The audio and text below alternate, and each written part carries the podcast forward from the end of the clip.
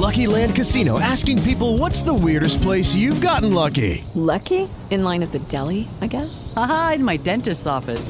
More than once, actually. Do I have to say? Yes, you do. In the car before my kids' PTA meeting. Really? Yes. Excuse me, what's the weirdest place you've gotten lucky? I never win and tell. Well, there you have it. You can get lucky anywhere playing at LuckyLandSlots.com. Play for free right now. Are you feeling lucky? No purchase necessary. Void where prohibited by law. 18 plus. Terms and conditions apply. See website for details. Welcome to Silicon Valley Trends, a free podcast series published by Silicon Valley Business School. I'm your host, David Smith. At Silicon Valley Business School, we provide affordable, real world online business education to everyone, everywhere, and guide entrepreneurs towards success with their startup ventures. If you're an innovator or an entrepreneur, chances are you filed patents to protect your inventions and unsuspectingly found yourself involved in the patent wars, where patents are weapons of litigation and litigation attorneys are hired guns. In eastern Texas, on the route of several stagecoach lines, a small town called Marshall grew up in the early 1800s. It hasn't grown much since, and now has a population of about 23,000. But the Marshall Courthouse became the unlikely ground central for the patent wars. Patent litigation gunslingers from all over the United States headed to Marshall to fight their cases. In 2015, Judge Rodney Gilstrap presided over 17% of all patent cases in the whole United States. That's thousands of cases assigned to a single judge in a sleepy eastern Texas town. At any point in time a few years ago, all the hotels and restaurants were filled with lawyers. That was the boom time for Marshall. Now, things are not quite the same. Let's go back to 1992 to start this story, when Texas Instruments chose to start filing its patent infringement cases in Marshall. As there's no FBI office or U.S. Attorney's office in eastern Texas, the courts are not filled with drug cases and Texas Instruments figured out that patent cases filed in Marshall and Eastern Texas could get heard more quickly. The Eastern Texas courts adopted rules that allowed cases to flow quickly to trial and through trial. A timetable was set for hearings.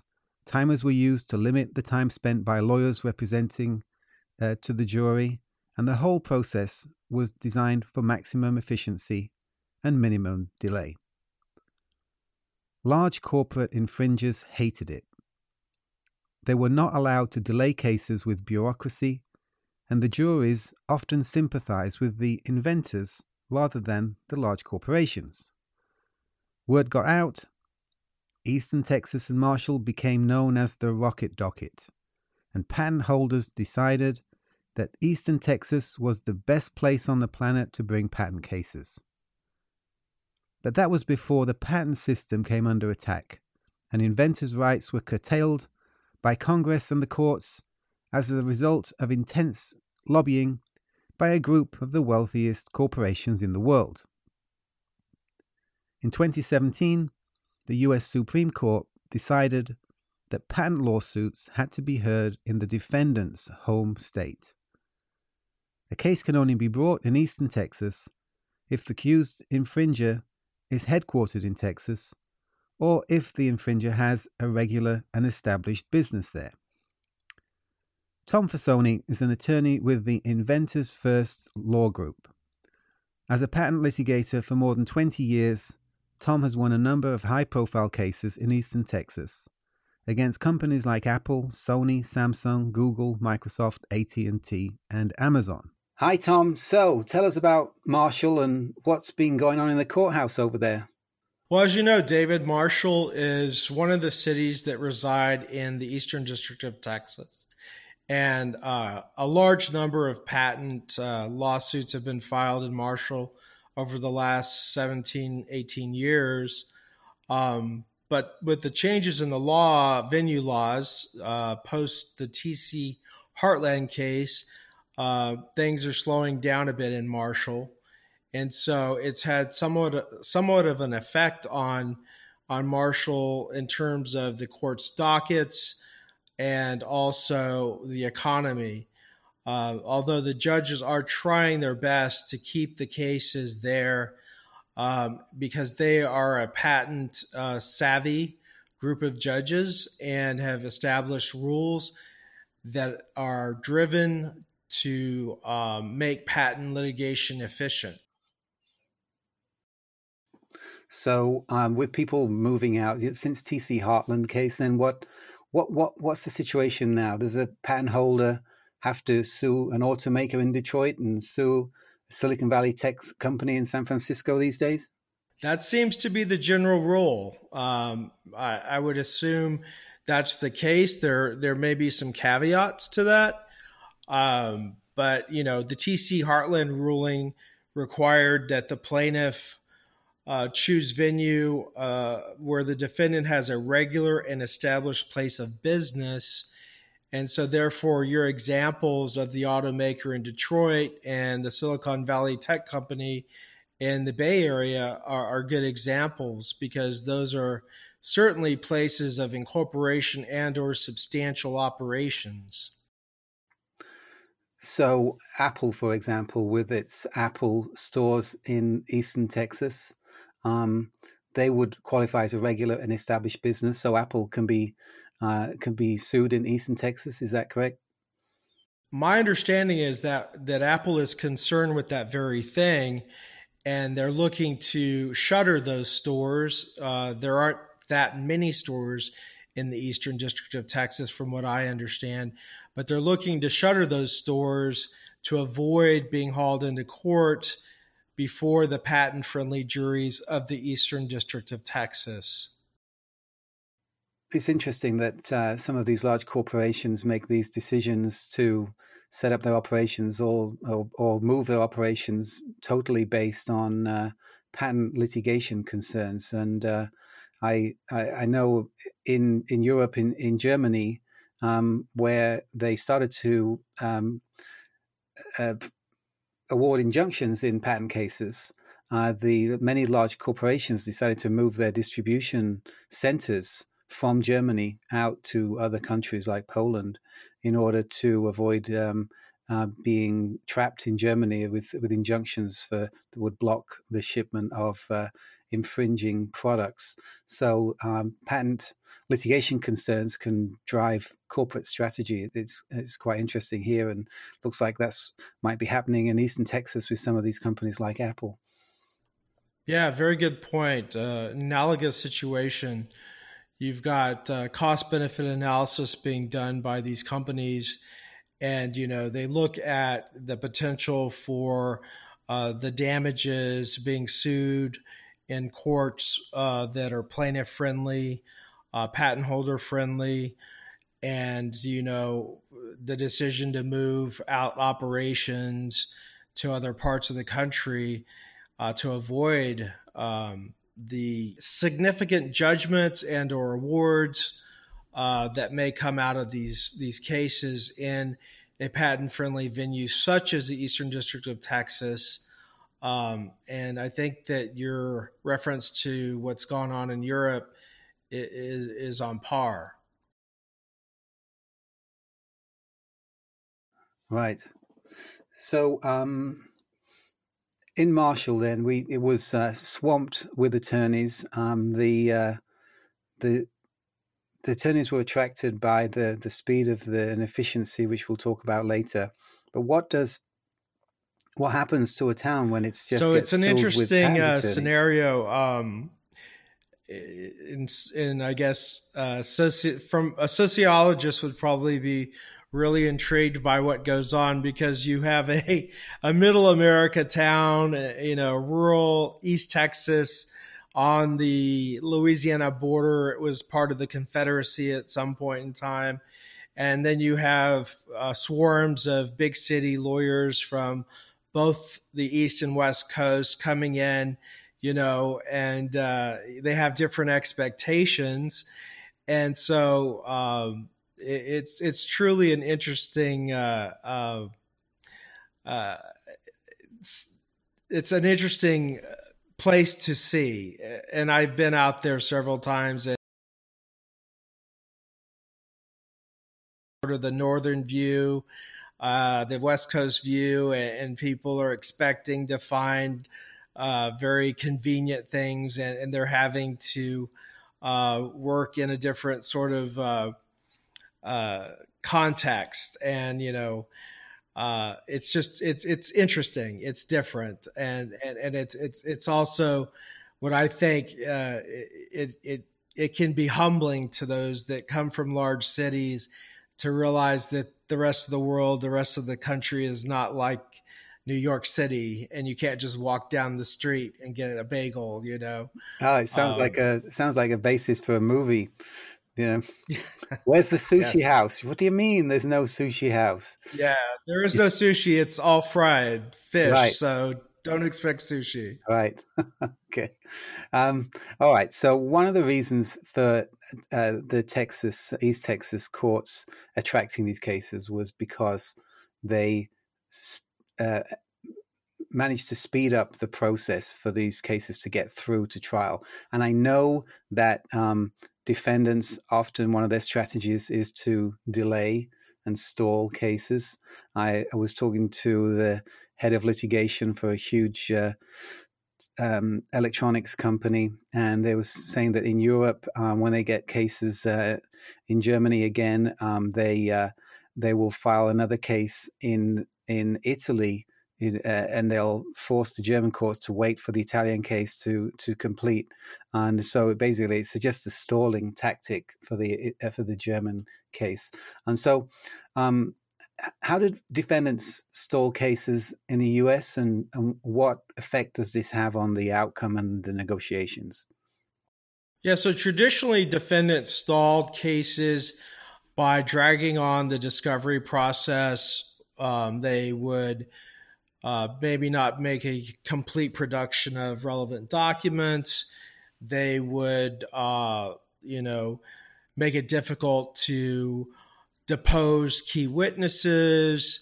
They would not cooperate in terms of third party discovery. Um, they, you know, would move for continuances of trials. And so, what happened in, I can speak to the Eastern District, the judges got together and decided that they were going to draft local rules specific to the patent cases. And so, there are a whole set of rules uh, the local patent rules, and they set specific disclosure deadlines. Um, so there's like an automatic requirement that you're going to produce certain types of documents without the defend I mean without the plaintiff serving for example request for production uh, within a certain time frame and in order to get those deadlines moved you'd have to file a motion with the court and have a really good basis to get those deadlines moved. I mean, beyond that, uh, setting strict timetables for hearings, uh, limiting the number of pages in the motion so you didn't get a 50 page motion on a motion uh, for production or motion for discovery. Um, and then even using timers when lawyers are, are, making oral arguments in the courtroom. So uh, the judges really went uh, all out in in getting things in shape and and working for efficiency and to get cases resolved within a reasonable amount of time so these judges in Texas, they set up these procedures to improve the efficiency and force things to to come through trial more quickly. Um, and um, it sounds like in Texas they were, or Eastern Texas, they wanted the cases. It, sounds like in some of these other jurisdictions, um, uh, other states like Delaware, where the cases have moved to these days, they they don't want the cases. Their dockets are already full. Is, is, is that the situation? Yes, David, I think that's an accurate uh, assessment of, of the Eastern District of Texas versus other jurisdictions such as Delaware. The judges wanted, they saw uh, patent litigation as a way to boost the economies of uh, otherwise rural uh, sort of a rust belt type um, economy going on, uh, mostly timber and oil, and being you know um, away from any major transportation centers, airports, etc. And so, um, since the inception of, of of the Eastern District of Texas uh, handling patent litigation back in the early 2000s, um, the judges have become much more sophisticated. And for example, as you as we discussed earlier, came up with rules to help um, foster uh, the cases being brought in their courts and became sophisticated in in the law. Um, and many of the decisions that come out of the Eastern District of Texas are, are, are key decisions in the area of patent law. So yes, um, I think your your assessment is spot on.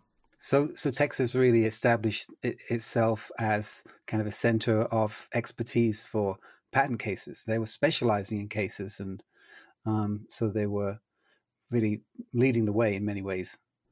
Yes, yes. And what about the juries? Because the patent litigation cases are federal law; they're decided by juries of normal people. Um, can normal people really decide patent cases that involve complex technology? I know they can because I've been in several jury trials and it, it, what happens david here is the burden is on the lawyers uh, and the experts to get out of the weeds and to make um, the technology uh, understandable such that the jurors can fully appreciate the case and that they have uh, what they need from a knowledge base to make the right decision, the right verdicts. Um, and so it, it's really yes, yes. The average person, the juror, um, and jurors often, you know, come from all different backgrounds, and so it is. The burden is on the lawyers and their experts and the judge to help assist in making sure that that um, justice is served and that the right verdict is reached. Right. So we have this move away from Eastern Texas. Um, I, I, saw a figure that the, the cases were down 74% or something in Eastern Texas.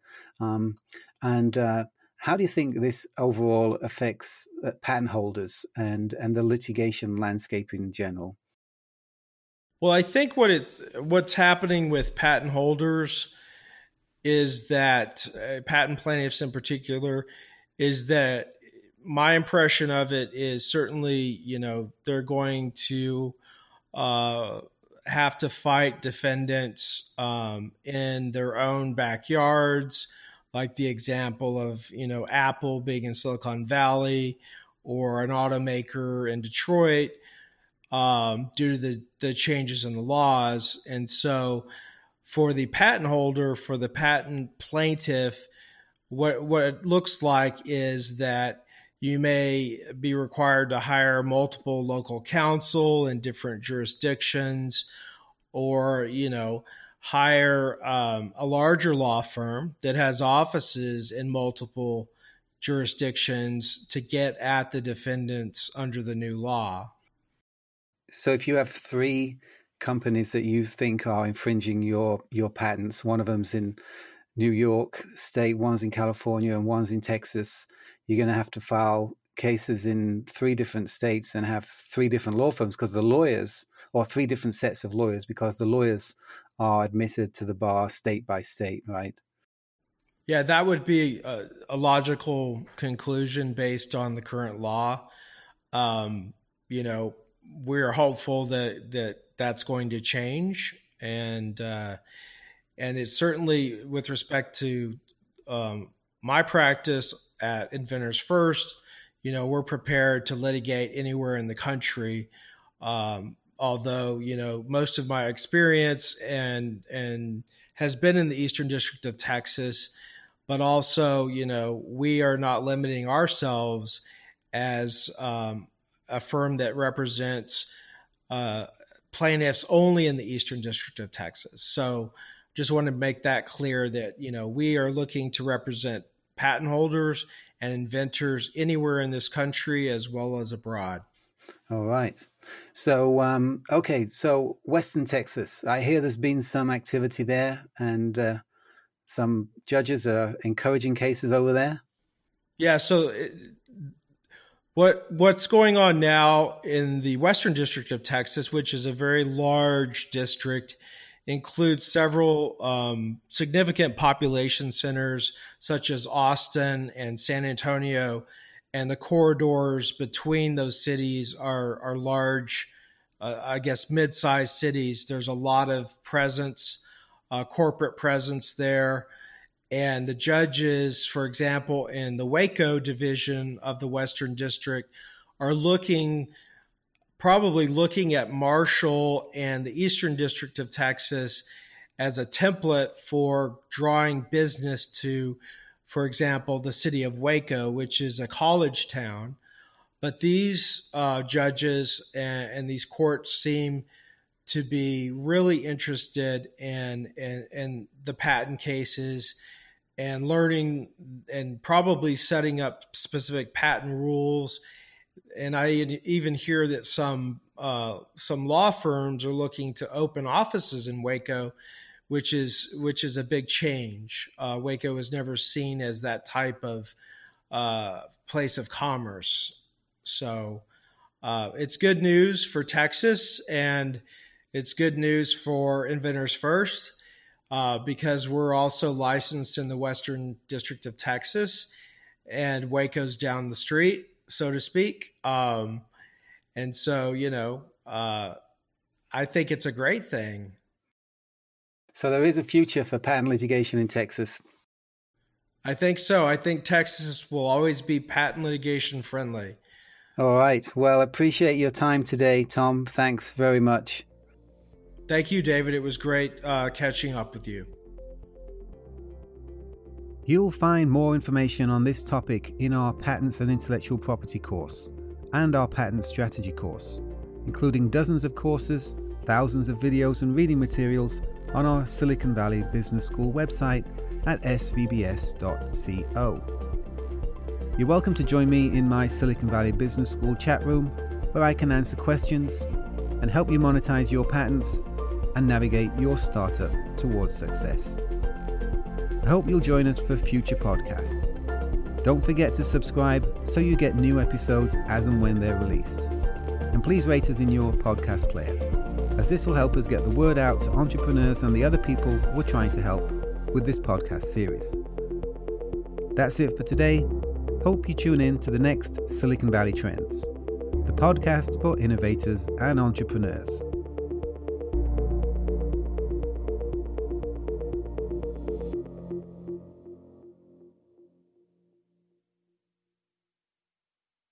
Judy was boring. Hello. Then Judy discovered chumbacasino.com. It's my little escape. Now Judy's the life of the party. Oh, baby, Mama's bringing home the bacon. Whoa. Take it easy, Judy. The Chumba life is for everybody. So go to ChumbaCasino.com and play over 100 casino style games. Join today and play for free for your chance to redeem some serious prizes.